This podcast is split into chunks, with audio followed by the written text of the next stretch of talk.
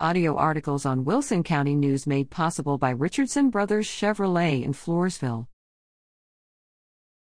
Drink responsibly on Memorial Day weekend. Editor Memorial Day is an important reminder of the freedom we have and the bravery and sacrifice of those who have fought to preserve it. The holiday also marks the unofficial start of summer, which is unfortunately one of the most dangerous times of year for drivers on our roads. Anheuser-Busch, Uber, Mothers Against Drunk Driving, MADD, and Silver Eagle Beverages are proud to be a part of the special moments where we come together, and we remain committed to helping safeguard your Memorial Day traditions to continue for years to come. On May 30th, as you recognize those who courageously defended our country, we encourage you to do your part in protecting your own community by choosing to decide to ride.